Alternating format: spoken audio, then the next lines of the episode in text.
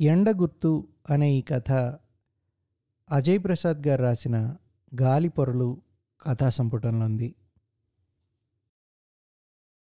నగరానికి వచ్చిన ఇన్నేళ్ళ తర్వాత ఇన్నిన్ని రోడ్లు తిరిగి ఇన్ని ఉద్యోగాలు చేసి ఇంతమందితో కలిసి తిరిగి చివరికి అందరినీ మర్చిపోయి ముసల్తనానికి దగ్గర పడుతున్న ఈ వయసులో ముప్పై ఏళ్ళ క్రితం ఓ మధ్యాహ్నం హోటల్లో కలిసి భోంచేసిన లాయరు ఎందుకో గుర్తొస్తుంటాడు. చాలా ఏళ్ళ క్రితం హైదరాబాద్కి వచ్చిన కొత్తల్లో ఏదో ఒక జాబ్లో సెటిల్ అవుదాం అనుకుంటున్న రోజుల్లో టెంపరీగానే అనుకుంటూనే ఏడేళ్ళు ఒక లాయర్ దగ్గర స్టెనోగా పనిచేశాను. అదంతా ఒక వృధా కాలయాపన. రాజుగారికి ఏడుగురు కొడుకులు అన్నట్లు ఆ లాయర్ గారికి ఏడుగురు జూనియర్లు ఉండేవారు. అందరూ పాతికేళ్ళ వయసుకు అటు ఇటుగా ఉండేవారు. మా లాయర్ గారు వాళ్ళకి జీతం కూడా ఏడు వందలే ఇచ్చేవాడు. ఏడు వందలంటే ఏడు వేలు అనుకునే పూర్వపు రోజులు కూడా కావవి.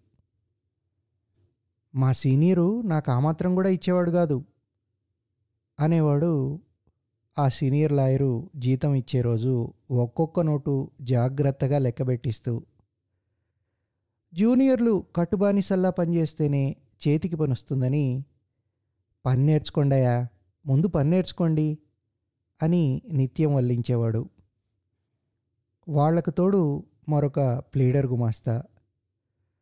గుమాస్తాకి తోడు స్టెనోగా పనిచేసే నాకు ఏడొందలే ఎందుకో అర్థం కాలే సరేలే అది మన కర్మ అనుకున్నా. జీవితం గడిచిపోతుంది కదా అనుకుంటూ.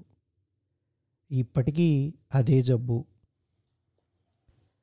ఆ లాయర్ దగ్గర పనిచేసినంతకాలం నా కడుపులో ఆకలి నకనకలాడుతుండేది. టకటకమని టైప్ మిషన్ కొట్టడం మూలానగా కాబోలు లాయర్ గారికి పైన అంతస్తులో ఆఫీసు కింద కాపురం. ఆయన కూర్చునే టేబుల్ విశాలంగా ఉండేది. సరిగ్గా ఆయన కూర్చునే సీటుకి ఎదురుగా టేబుల్ మీద చిన్నపాటి అద్దం. అద్దం కింద ఎవరో స్వామీజీ ఫోటో ఉండేది. నేనెప్పుడు ఆ స్వామీజీ ఫోటో సరిగ్గా చూసింది లేదు. ఇతరులతో మాట్లాడేటప్పుడో పనిలో ఉన్నప్పుడో ప్రతి ఐదారు నిమిషాలకి ఒకసారి లాయరు చేత్తో ఆ ఫోటోని దాకి కళ్ళద్దుకునేవాడు. ఒకసారి ఆ స్వామీజీ ఎవరా అని చూస్తుంటే మధ్యలో గుమాస్తా లోపలికొచ్చి ఆయన ఐఏఎస్ చదువుకున్న స్వామీజీ అని ఇంకో వివరం ఇచ్చాడు. ఎవరో కుర్రబాబా. నేనెప్పుడు బయట పేపర్లలో చూసిన ఫోటో కాదు. నేనెప్పుడు డిక్టేషన్ తీసుకోవడానికి అనువుగా సీనియర్ లాయర్ గారికి దగ్గరగా కుడివైపునో ఎడంవైపునో కూర్చునేవాడిని ఎదురుగా పార్టీలో డిపార్ట్మెంట్ వారో కూర్చునేవారు. ఆ రోజుల్లో ఆయన అదేదో గవర్నమెంట్ డిపార్ట్మెంట్ తరఫున హైకోర్టులో వాదించేవాడు. ఇదిలా ఉండగా ఆఫీస్లో జూనియర్లతో పాటు పనిచేయడానికి కొత్తగా మరొకరు వచ్చారు చూడ్డానికి ఆయన జూనియర్కి ఎక్కువగాను సీనియర్కి తక్కువగాను కనిపించేవాడు. మనిషి మాట్లాడడం కంటే తలూపటం ఎక్కువగా ఉండేది. వచ్చిన రోజే ఆయన తనతో పాటు తెచ్చుకున్న మాసిన నల్లకోటును గోడకు తగిలించాడు. పొద్దున పూట ఇట్నుంచిటే కోర్టుకు వెళ్ళడానికి. ఆ కోటికి భుజం మీద వీప్ మీద ఒకటి రెండు చోట్ల చిరుగులుండేవి.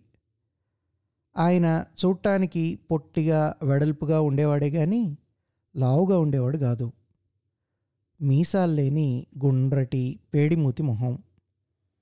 గుండు చేయించుకున్నాక నెల రోజుల్లో ఎంత జుట్టు పెరుగుతుందో ఆయన జుట్టు ఎప్పుడూ అంతే ఉండేది. కాస్తంత పెరిగేది కాదు తరిగేది కాదు. సగం తెలుపు సగం నలుపు. మీసాలు లేని ఆ పలచటి జుట్టున్న వెడల్పు మొహానికి కుండలాలు పెడితే అచ్చమైన పండితుడు ఇలానే ఉంటాడేమో అనిపిస్తుంది. ఇన్ని సంవత్సరాల తర్వాత ఆయన గుర్తుకొచ్చినప్పుడు. ఆయన పేరు రామకృష్ణ. ఎప్పుడూ గోడవైపు కిటికీ కర్టెన్ కానుకొని కూర్చుని ఫైల్స్ చూస్తూ ఎవరైనా పలకరిస్తే వెడల్పాటి మొహంతో మోర పైకెత్తి మాట్లాడేవాడు.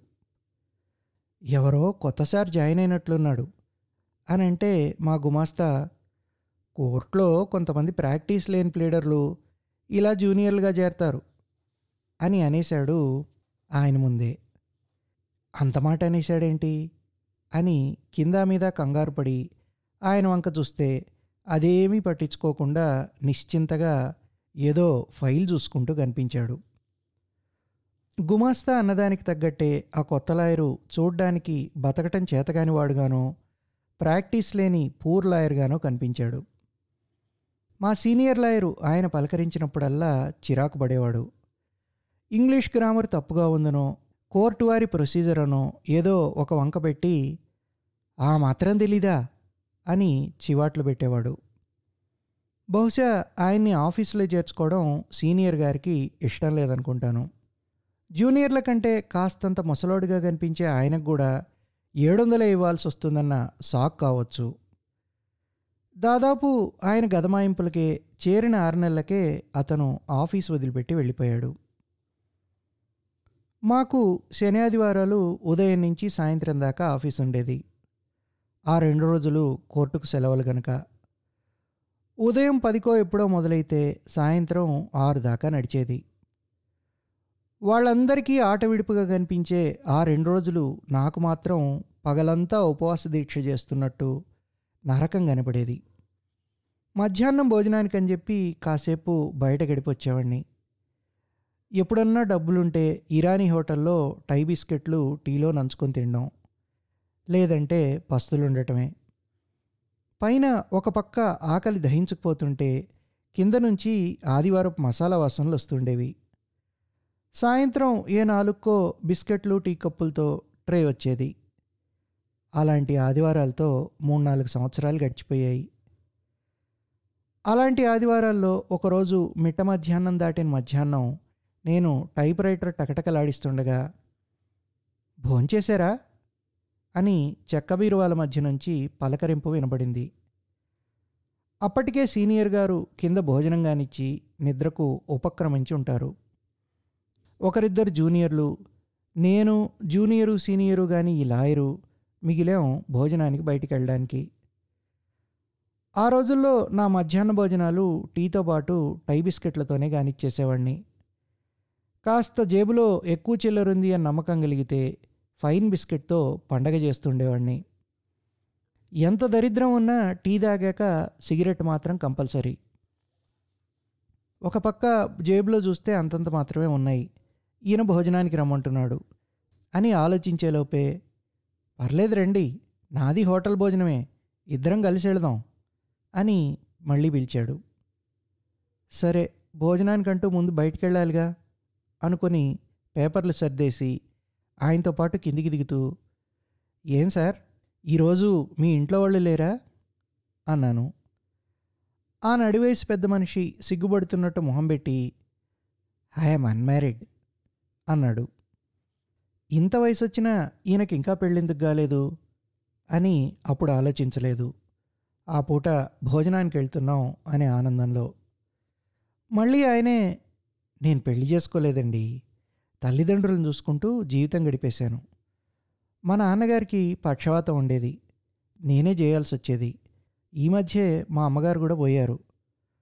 అన్నాడు బరువుగా మెట్లు దిగుతూ. మా ఇద్దరి మధ్య కనీసం పాతికేళ్ళన్న వయసు తేడా ఉంటుంది.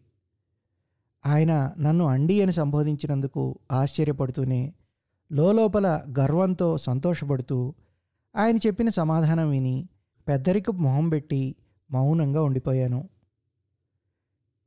ఖరీదైన కాలనీలో రోడ్డుకి ఇరువైపులా పొడవాటి పాతకాలం నల్లటి చెట్లు. వాటి నీడల కింద నడుస్తూ రెండు వీధులు దాటి మెయిన్ రోడ్డు బజార్కు వచ్చాం మేమిద్దరం నడిచినంత మేర ఆయన నా తల్లిదండ్రుల గురించి నా స్వగ్రామం అక్కడికి నాలుగు కిలోమీటర్ల దూరంలో ఉన్న నా రూము వంట గురించి వాకపు చేశాడు. ఆ మండే ఎండల రోజుల్లో నన్నెవరూ అలా అడిగింది లేదు. హోటల్లో బల్ల ముందు కూర్చున్నాక నేను ఫుల్ మీల్స్ తింటాను మీకేం కావాలో చెప్పండి అన్నాడు. ఫుల్ మీల్స్కి ప్లేట్ మీల్స్కి ఫుడ్లో తేడా ఎంత ఉంటుందో ఇంతకీ డబ్బులు ఆయన కడతాడా లేక లోపల నేను పప్పు రుబ్బాల్సి వస్తుందా అని జేబులు దడుముకుంటున్నంతలో అటు వెయిటర్ రావడము ఇటు ఈయన రెండు ఫుల్ మీల్స్ ఆర్డర్ ఇవ్వడం జరిగిపోయింది. ఆయన నిదానంగా తింటూ మధ్య మధ్యలో మాట్లాడుతూ చివర్లో రెండుసార్లు సాంబారు వేయించుకున్నాడు. నేను నా ముందు పెట్టిన కూరలన్నీ రుచి చూశాను.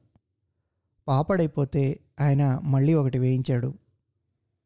భోజనం బల్ల ముందు కొంగిన భుజాలతో గొడుగులా కూర్చున్న ఆయన్ని చూస్తే ఎందుకో నవ్వొచ్చింది. మరి మీకు రాత్రిపూట భోజనం ఎలా? అని అడిగాను. పగలు కోర్ట్ క్యాంటీన్లో రాత్రిపూట రొట్టె చేసుకుంటా అన్నాడు. పెరుగు గిన్నె అన్నంలో వంపుకుంటూ. బిల్లు కట్టే కౌంటర్ దగ్గర నేను జేబు తడుముకోబోతే తనే డబ్బులు తీస్తూ శ్యామ్ గారు ఈవేళ నా దగ్గర డబ్బులున్నాయి. మన ఇద్దరం కలిసి భోంచేశాం అన్నాడు. ఆయన అలా ఎందుకన్నాడో నాకు ఆ రోజు బోధపడలేదు. నేను మాత్రం అమ్మయ్యా బతికేనరా దేవుడా అనుకున్నాను. కడుపు ఇంకాస్త నిండింది. హోటల్ నుంచి బయటకు వచ్చాక సిగరెట్ కాలుస్తారా అని అడిగాడు. నేను ఉలిక్కిపడి అబ్బే లేదండి అన్నాను కంగారుగా ఈయనకెలా తెలుసు అనుకుంటూ. మీరు గాలుస్తారని గుమాస్తా చెప్పాడు. పర్లేదు గాల్చండి. నేను కంపెనీ ఇస్తాను. నాకు అలవాట్లేదు. ఎప్పుడైనా మీలాంటి వాళ్ళు కాల్చినప్పుడు ఈ ముసలోడు ఒక ప్యాకెట్ అయినా కొనుంటే బాగుండేది అనుకున్నాను. సిగరెట్ ముట్టించి పొగ వదులుతూ. ఆయన తాగే తీరు చూస్తే ఎప్పుడూ గాల్చే మనిషిలానే కనబడ్డాడు. ఆఫీస్లో బిక్కుబిక్కుమంటూ కూర్చునే మనిషి బయట బేఫికర్గా ఉన్నాడు. ఆయనంత దర్జాగా ధీమాగా ఉండడం నాకు నచ్చలేదు. వినయ సంపన్నుడిగా ఆయన ముందు నించున్నాను ఇంటర్ తప్పి టైపు షార్ట్ హ్యాండ్ నేర్చుకుని ఇంటి నుంచి పారిపోయి వచ్చానని బస్తీలో ఉంటున్నానని ఒక్కడనే వంటని నేను చెప్తే షార్ట్ హ్యాండ్కి చాలా విలువ ఉందని గవర్నమెంట్ సెక్టార్లోనూ ప్రైవేట్ కంపెనీలోనూ దానికి చాలా డిమాండ్ ఉందని బయట అవకాశాల వైపు చూడమని ముందు ముందు ఇంకా చాలా జీవితం ఉందని చాలా చెప్పుకొచ్చాడు. ఆ రోజు తర్వాత ఆయనతో ఎక్కువ కలిసింది లేదు. ఆఫీస్లో పెద్దగా మాట్లాడింది కూడా లేదు. నా సీటుకి వెనకాల బల్ల ముందు మూగే జూనియర్లు ఆయన మీద జోక్ వేసినప్పుడు వాళ్ళతో కలిసి నవ్వేవాడిని ఆయన చూస్తుండగానే ఆయన మానేసిన తర్వాత ఎప్పుడైనా జూనియర్లు ఆయన గురించి చెప్పుకునేవారు. ఆ రోజు ఆయన బార్ కౌన్సిల్ అసోసియేషన్ హాల్లో కూర్చుని ఏదో చదువుకుంటున్నాడనో కోర్టులో పాతబడ్డ నల్లటి చెట్ల కింద ఎండుటాకుల మీద ఏమీ తోచక నడుస్తున్నాడనో క్యాంటీన్లో టేబుల్ మీద ఇడ్లీ సాంబారు పెట్టుకుని ఆలోచిస్తూ కూర్చున్నాడనో. ఏమైతే నాకెందుకని ఆ రోజుల్లో ఎప్పుడూ ఆయన గురించి పట్టించుకోలేదు నేను. తొందరలోనే మర్చిపోయాను. ఆయన వెళ్ళిపోయిన బహుశా రెండేళ్ళకు అనుకుంటా నేను అక్కడ మానేశాను. ఆ తర్వాత చాలా ఆఫీసులు కంపెనీలు మారాను. ఎంతోమంది మనుషులు కలిసి స్నేహితులై కొంతకాలానికి వాళ్ళు కనుమరుగైపోయారు. సంవత్సరాలు గడిచిపోయాయి. సీనియర్ లాయర్ గారు ఆ తర్వాత హైకోర్టు జడ్జిగా చేసి రిటైర్ కూడా అయిపోయారు. ఆయన చలవతో ప్లీడర్ గుమాస్తా హైకోర్టులోనే గుమాస్తాగా చేరి అతను కూడా ఇప్పుడు రిటైర్ అయ్యే దశలో ఉన్నాడని విన్నాను. ఆ సీనియర్ లాయర్ గారి జూనియర్లు ఎవరు లాయర్ ప్రాక్టీస్లో కుదరక కొందరు ప్రైవేట్ ఉద్యోగాలు చూసుకుంటే కొందరు ఎటుగాక కిరాణా చిల్లర కొట్లు పెట్టుకున్నారు. వాళ్ళల్లో పేర్లతో సహా నాకు ఒక్కరు కూడా గుర్తులేరు. మా అమ్మ పాతకాలం రగ్గును వదిలేసినట్టు క్షణకాలం పాటు కనిపించి పక్కకు నడుచుకుంటూ వెళ్ళిపోయిన మనిషిని మళ్ళీ తలుచుకోనట్లు ఆయన్ని కూడా ఆ రోజుల్లోనే మర్చిపోయాను. ముప్పై ఏళ్ళ పాటు ఆ మనిషి నాకేమాత్రం గుర్తుకు రాలేదు. ఆ తర్వాత ఈ ముప్పై ఏళ్ళ కాలంలో చాలా ఆఫీసులు మారాను. ముప్పై రెండేళ్ళ వయసులో పెళ్ళి చేసుకున్నాను. పదేళ్ళ కాపురం తర్వాత ఆవిడ చనిపోయింది.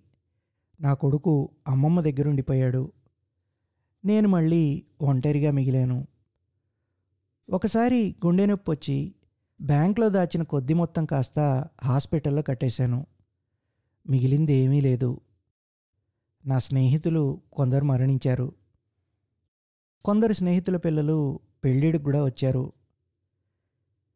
ఇన్నేళ్ళ తర్వాత ఇంత జీవితం చూసి ఇన్ని వీధులు తిరిగి ఇన్ని ఉద్యోగాలు చేసి ఇంతమందితో కలిసి తిరిగి మర్చిపోయిన ఈ మహానగరంలో ముసల్తనానికి దగ్గర పడుతున్న ఈ వయసులో ఎప్పుడన్నా ఆ పూట కలిసి భోంచేసిన చిరుక్కోటు లాయర్ గుర్తుకొస్తుంటాడు వెడల్పాటి మొహంతో. ఎందుకనో ఆ రోజు అక్కడ వీధి మలుపు తిరుగుతూ పొడవాటి చల్లని చెట్ల కింద నడుచుకుంటూ తల్లిదండ్రులతోనే జీవితం గడిచిపోయిందని చెప్పిన మాటలు ఎందుకనో ఇప్పుడు వింతగా వినిపిస్తుంటాయి చెవుల్లో. అంతకంటే చెప్పేదేం లేదు. అతని గురించి నాకు ఇంకేమీ గుర్తులేదు. కానీ ఏ క్షణానో ఏ చీకట్లోనో తటాలన గుర్తుకొచ్చి మాయమవుతుంటాడు. ఎందుకో తెలియదు మరి.